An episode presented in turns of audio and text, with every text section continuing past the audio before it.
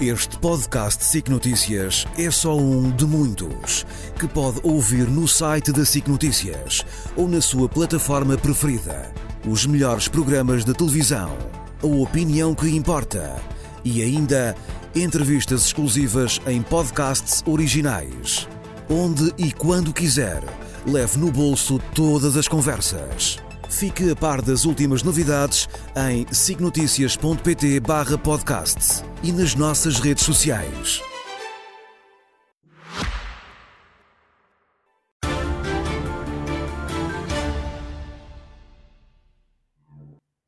Doutora Ana Gomes, muito boa noite, bem-vinda.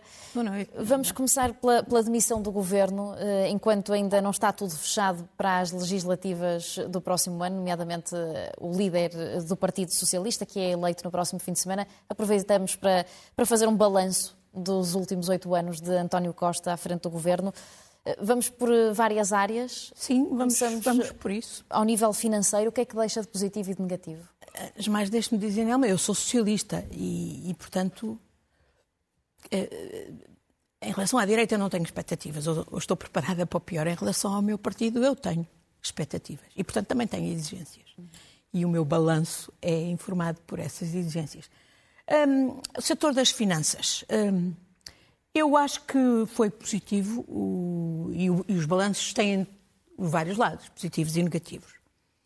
E nas finanças há claramente um, um- balanço positivo relativamente aos equilíbrios virtuosos que foram conseguidos, designadamente no tempo da geringonça, e que levaram, portanto, a uma eh, sucessiva eh, e crescente redução do déficit e da redução da dívida externa. O lado negativo é já na- no, no período da, da maioria absoluta, em que se entrou na obsessão do excedente das almofadas, ao, ao mesmo tempo que, hum, que vemos os serviços públicos a decair. Eh, E eu digo obsessão porque, no fundo, estava-se a ser mais falcão do que, do que os falcões do, do BCE e da Comissão Europeia. Eles, entretanto, até tinham suspendido ah, o Pacto de Estabilidade e Crescimento, as regras do Pacto, por causa da pandemia, porque sim, este governo atravessou períodos muito duros e difíceis. A pandemia, a inflação, as guerras. ah, ah, portanto, mas exatamente essas regras foram suspensas e nós, aqui, mais uma vez, a querer ser mais papistas que o Papa e até a fazer, portanto, excedentes, ao mesmo tempo que, de facto, temos os serviços públicos a, a- a decair.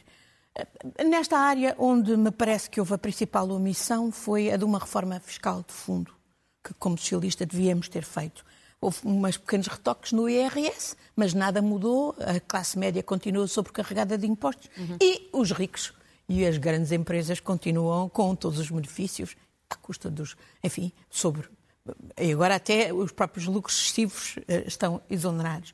E, portanto, eh, do meu ponto de vista, isto, este balanço é- é- tem este lado negativo. E a nível económico? Mas, mas a nível económico, eh, e isto tem Salários, repercussões para o lado económico, com certeza, eh, acho que foi muito positivo o aumento do salário mínimo e o alto nível quantitativo do emprego, embora fosse à conta de salários baixos e, digamos, mão de obra pouco qualificada.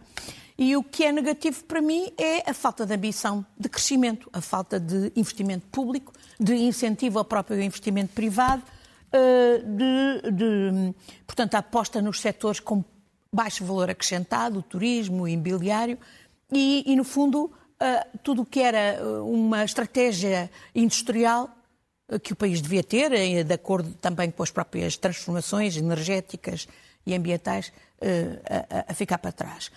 Houve um, um recorde de investimento eh, direto estrangeiro, o próprio Primeiro-Ministro ainda recentemente se vangloriou disso, mas a verdade é que qual, qual é o saldo líquido?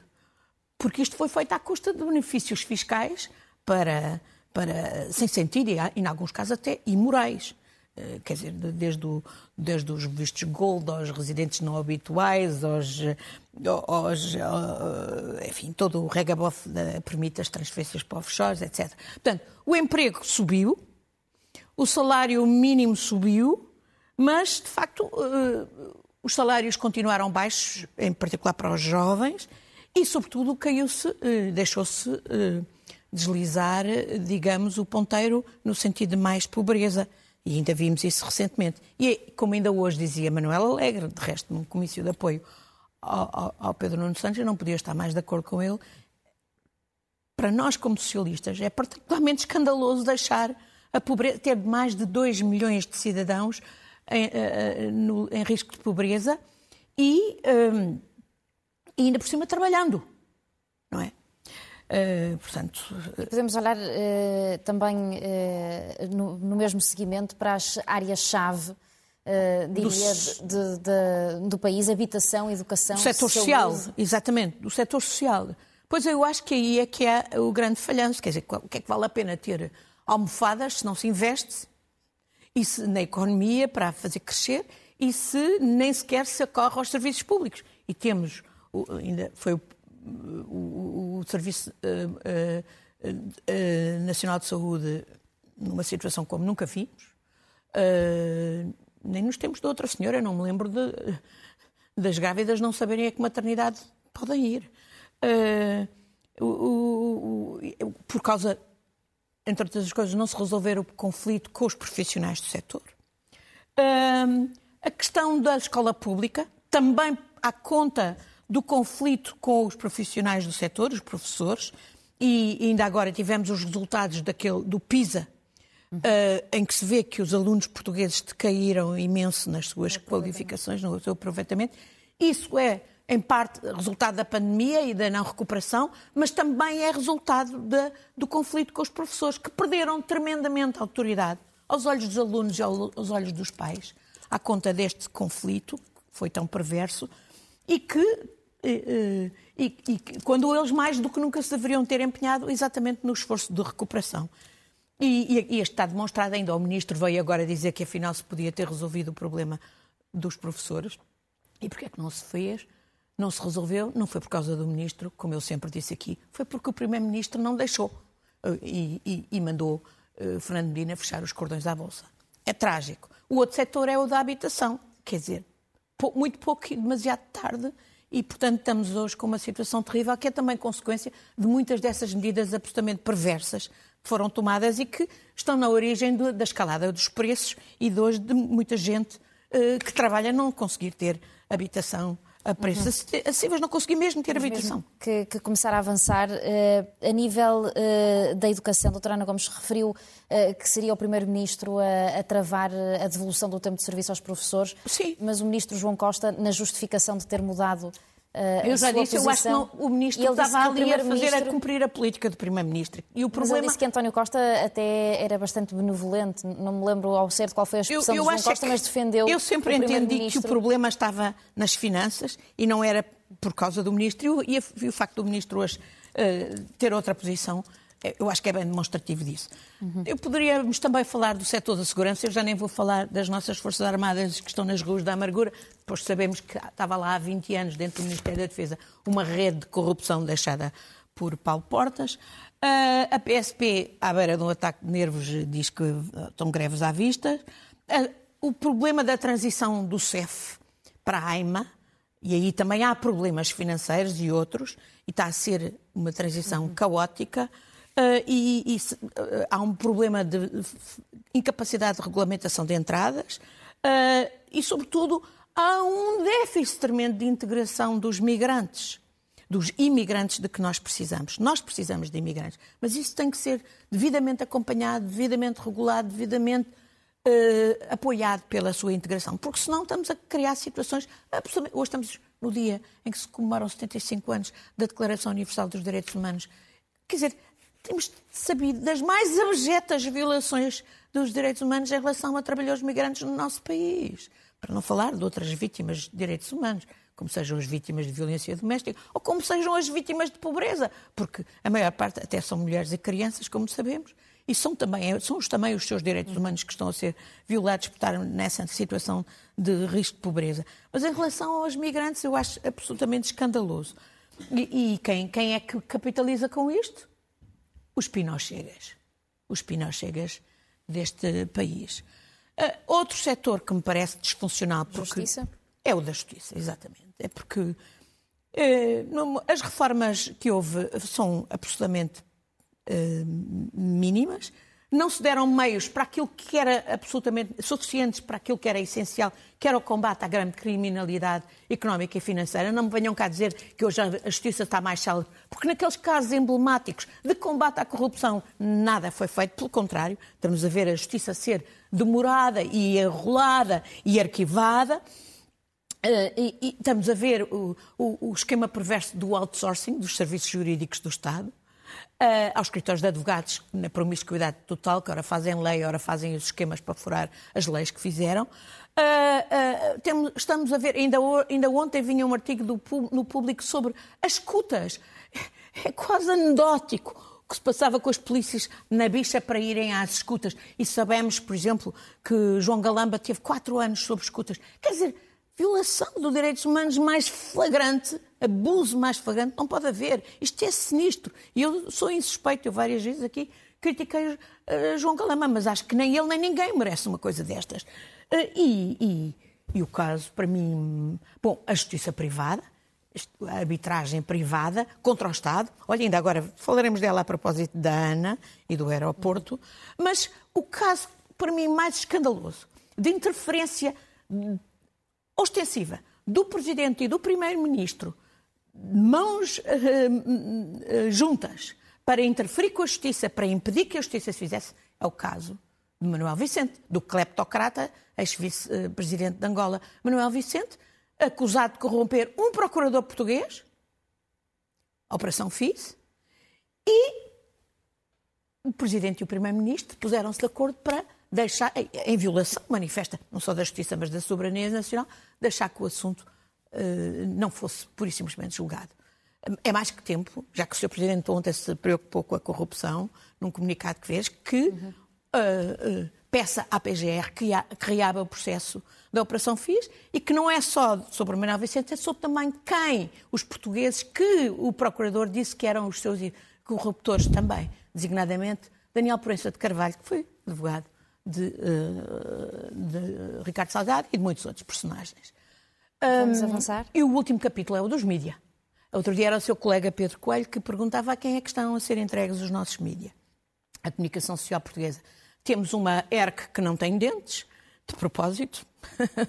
o CMVM e o Banco de Portugal têm dentes, mas não usam, de propósito, porque não querem saber quais são os grupos que estão a, a, a controlar uhum. os nossos mídias. Ainda agora temos uma, uma ameaça, um despedimento de 150 profissionais no, no grupo Global Media e a questão é quem é que efetivamente, quem são as empresas e qual é a origem dos fundos das empresas offshore que estão a, a investir nos nossos mídias.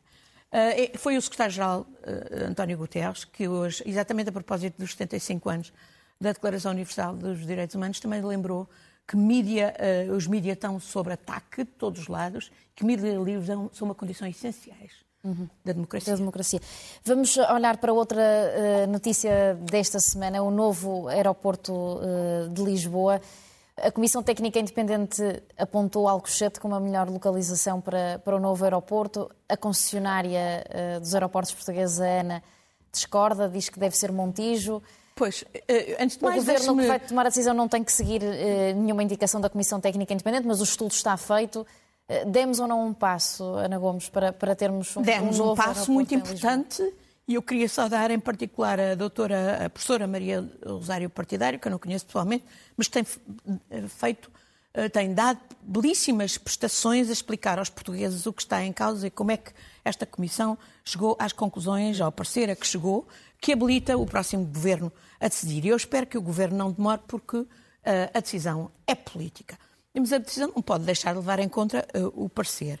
E, uh, e, de facto, é muito significativo que a, a professora Maria do Rádio Partidário tenha vindo dizer aquilo que é óbvio, é que o Estado está nas mãos do, do, do, da concessionária ANA, porque houve um contrato miseravelmente feito contra os interesses do Estado, uma privatização ideológica. A direita passa a vida a falar em, em não sei quê, nacionalizações ideológicas. Aqui está uma privatização ideológica. Ninguém nos obrigava a, a, a, a privatizar a 100% a, ANA, ainda por cima, um, que é como a REN, como os taleiros navais de Viana do Castelo, que deviam ser considerados ativos estratégicos do Estado e, ainda por cima, a privatizá-los em condições atentatórias dos interesses públicos, porque é isso que nós estamos agora a ver e que foi bem denunciado uh, pela uh, uh, Presidente da Comissão de Inquérito, a Comissão de Independente.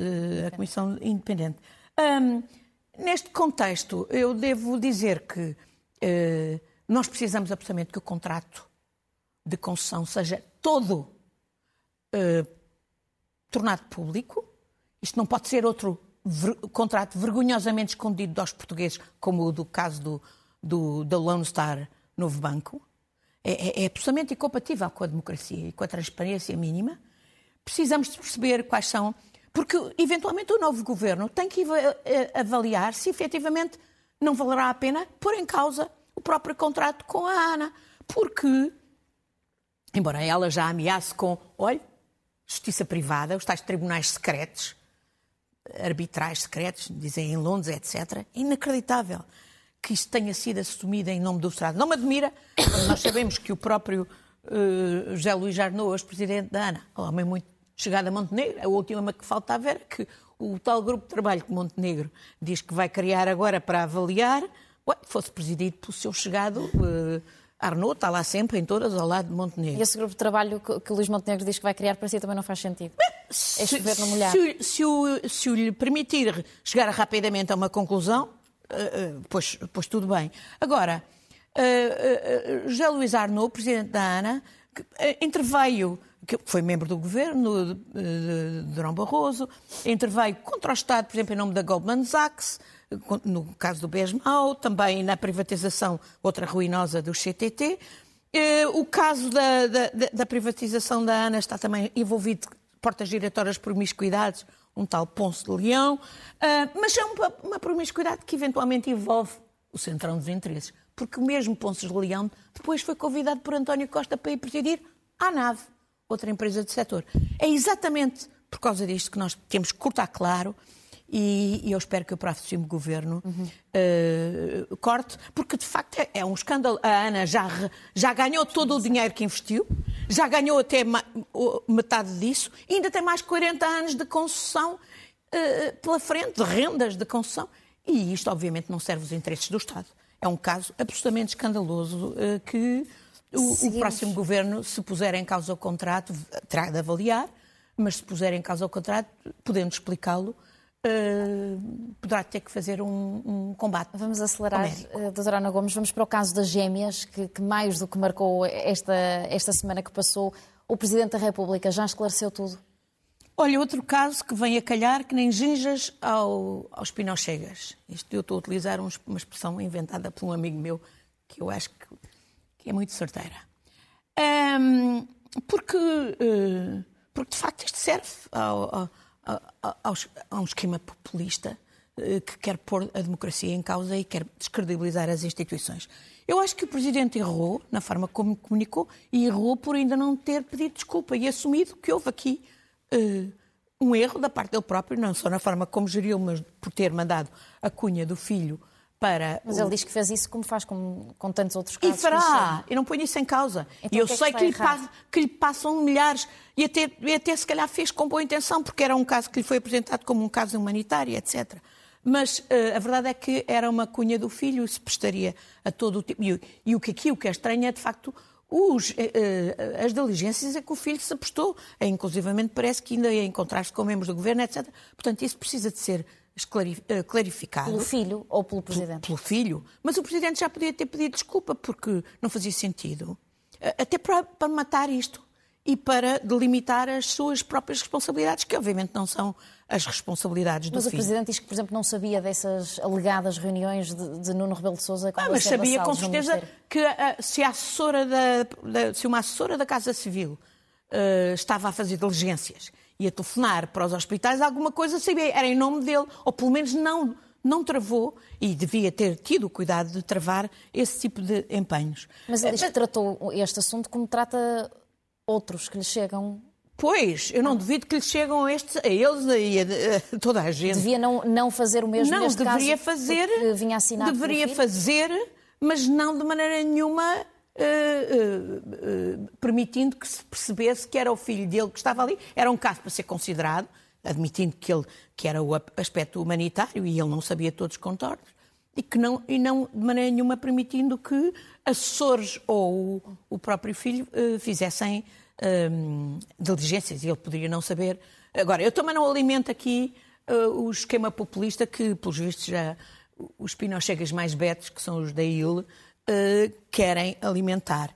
A mim, devo dizer que eu, eu, não estou propriamente surpreendida, porque eu lembro-me, isto está a ser, de facto, uma ná para uma certa comunicação social, uh, que serve a esses interesses populistas também, porque eu não me lembro, por exemplo, eu lembro-me de na campanha eleitoral eu ter falado nos pareceres uh, para Ricardo Salgado que o professor Marcelo uh, poderia ter feito, e ele não se lembrava e ficou até muito enxofrado. E agora já se veio a, a, a, lembrar, não é? Ou já veio a ser lembrado.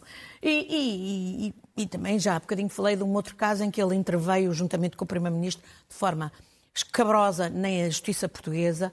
E, portanto, eh, enfim, a mim não me surpreende. Agora, também não quero alimentar populismos e e uma exploração que neste momento Mas, Ana Gomes, pode ser altamente Presidente da República, eh, se este caso lhe chegasse assinado por um familiar seu, eh, passaria para, para o governo como Poderia... faz com outros, mas tirando Sem, o nome da Absolutamente.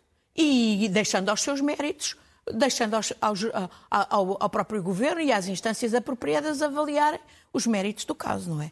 Uhum. portanto... Falta alguém ouvir neste caso, além do filho do Presidente da República, não, eu, que já referiu? Agora, ainda por cima, foi, portanto, sabemos que foi aberto um, também uh, pela PGR um processo no próprio dia em que também isso uh, o Primeiro-Ministro se demitiu. Soube. Acha que, que, que Lucília Gago falou disto, deste caso das gemas com o Presidente da República? não, mas uh, infelizmente admito que isto também vai alimentar aqueles que querem ver aí todo um enredo de olho por olho, de um processo olho por olho, uh, dentro por dentro, entre o Presidente e o Primeiro-Ministro. Portanto, isto não, não dá saúde às instituições democráticas. Quem se... Do lado do Hospital Santa Maria, acha que alguém devia ser ouvido? Acho que do Hospital de Santa Maria, o chefe uh, da clínica, Luís Pinheiro, devia, obviamente, ser ouvido, porque aparentemente foi ele que recebeu as cunhas ou que mandou agir de acordo com as cunhas. Vamos avançar para, para o nosso último assunto. Uh, começamos por, por conflitos, eh, eh, nomeadamente na Guiné-Bissau. Bom, Portugal... na Guiné-Bissau o que eu queria dizer é que foi o professor Jorge Miranda mais, que fez a Constituição da Guiné-Bissau, como fez, contribuiu decisivamente para a nossa e para outras, que veio dizer que uh, Sissoko Embaló não tem uh, legitimidade para uh, dissolver a Assembleia Nacional Popular e que, no fundo, fazê-lo é um golpe de Estado. Isso foi o que a própria, no fundo, CDAO, Organização Regional, também hoje veio dizer num comunicado em que insta o Governo a prosseguir, vai mandar uma missão e insta o Parlamento a retomar os seus, os seus trabalhos. Isto quer dizer que, obviamente, não respalda a tese de golpe de Estado, em que Sissoko invocava um outro golpe de Estado, eventualmente dizem até para, para ofuscar uma operação de narco que está em curso lá, por, por aquele Estado, infelizmente, com ele cada vez mais afundado nessas águas turvas. Aqui o que eu venho a perguntar é se o Sr. Presidente da República já retirou a condecoração que há dias lhe foi lá dar com uh, António Costa à Ilharga. É porque deixam muito mal Portugal. Mesmo muito mal Portugal. Uhum. Uh, em relação à guerra na Ucrânia, Ana Gomes, para avançarmos, acha que, que está a perder apoios? Uh, uh, Volodymyr Zelensky tem, tem mostrado algum desespero nesse sentido? Acho que ele está desesperado e eu estou desesperada. Muita gente está desesperada por ver tudo a falhar. Os Estados Unidos, desde logo, Biden a não ser capaz de, de convencer o Congresso, um, a, a, chantagem de Orbán para dividir a Europa e impedir, por exemplo, que se inicie um processo, digamos, de adesão da Ucrânia à União Europeia. Uh, quem ganha com isto é Putin que aliás displicentemente anuncia as eleições, entre aspas. É o segredo mais mal guardado. Exatamente. Uh, uh, no momento em que muitos dos oposicionistas russos cá e pelo mundo inteiro se perguntam onde é que está Navalny. Uh, porque, mais uma vez, aquele que podia ser o seu opositor, para que as, as, eleições fossem minimamente, minimamente, enfim... Disputadas minimamente credíveis, uhum. uh, obviamente uh, está numa situação terrível. Portanto, ganha a Rússia, perde a Europa, que está ameaçada porque a, Rússia tem desígnios imperialistas, como os afirmam, e isto mostra o declínio dos Estados Unidos e, enfim... Eh, Também em relação à, à guerra na e faixa de Gaza... E o declínio de Biden, com, obviamente. Concorda uh, também com, com as críticas, por exemplo, deixadas hoje por António Guterres... Uh, Eu acho que António Guterres é, é mostra... a impossibilidade do cessar-fogo mostra ser aprovado o alarme total quando usa pela quinta vez na história, pela primeira vez no mandato dele, o artigo 99 uhum. da Carta para uh, uh, obrigar o Conselho de Segurança. Miseravelmente os Estados Unidos vetaram. É claro que ao mesmo tempo, digamos, com Biden, uh, Trump não faria diferente, infelizmente. Biden, pelo menos, está a tentar obrigar Israel a parar mas é evidente que Israel não, não, lhe, não lhe obedece, não Biden já não se faz respeitar também por Israel embora esteja também em diligências de Blinken para trabalhar com árabes para a solução dos, dos dois Estados. Eu acho que significativo aqui é o que dizia ontem o jornal Haaretz israelita: 61% dos mortos em Gaza são civis, que esta é uma proporção superior a de todos os conflitos no século XX, incluindo o Holocausto. E, portanto, isto é terrível. É terrível para hum, a legitimidade de Israel. Já nem falo da segurança, já nem falo da imagem de Israel, compaixão, humanidade, sanidade. O povo judeu não merecia isto, o povo palestino ainda menos, esta desumanidade. E, eu acho que nós, na Europa, vamos pagar isto. Uhum. Nós, na Europa e os Estados Unidos, vamos pagar isto. Os nossos filhos, os nossos netos e também em sangue. Ana Gomes, muito obrigada por ter estado. Não deixe-me só dizer, um... apesar de tudo, uma nota final positiva. Declaração Universal de Direitos Humanos, Prémio Nobel da Paz para Narges Mohammadi do Irão, uma valente mulher. Os seus filhos foram lá e chamaram a atenção para o regime religioso tirânico e misógino e gritaram o grito da liberdade daqueles que querem o Irão livre, que é mulher, vida, liberdade. Muito obrigada, Ana Gomes. Até para a semana.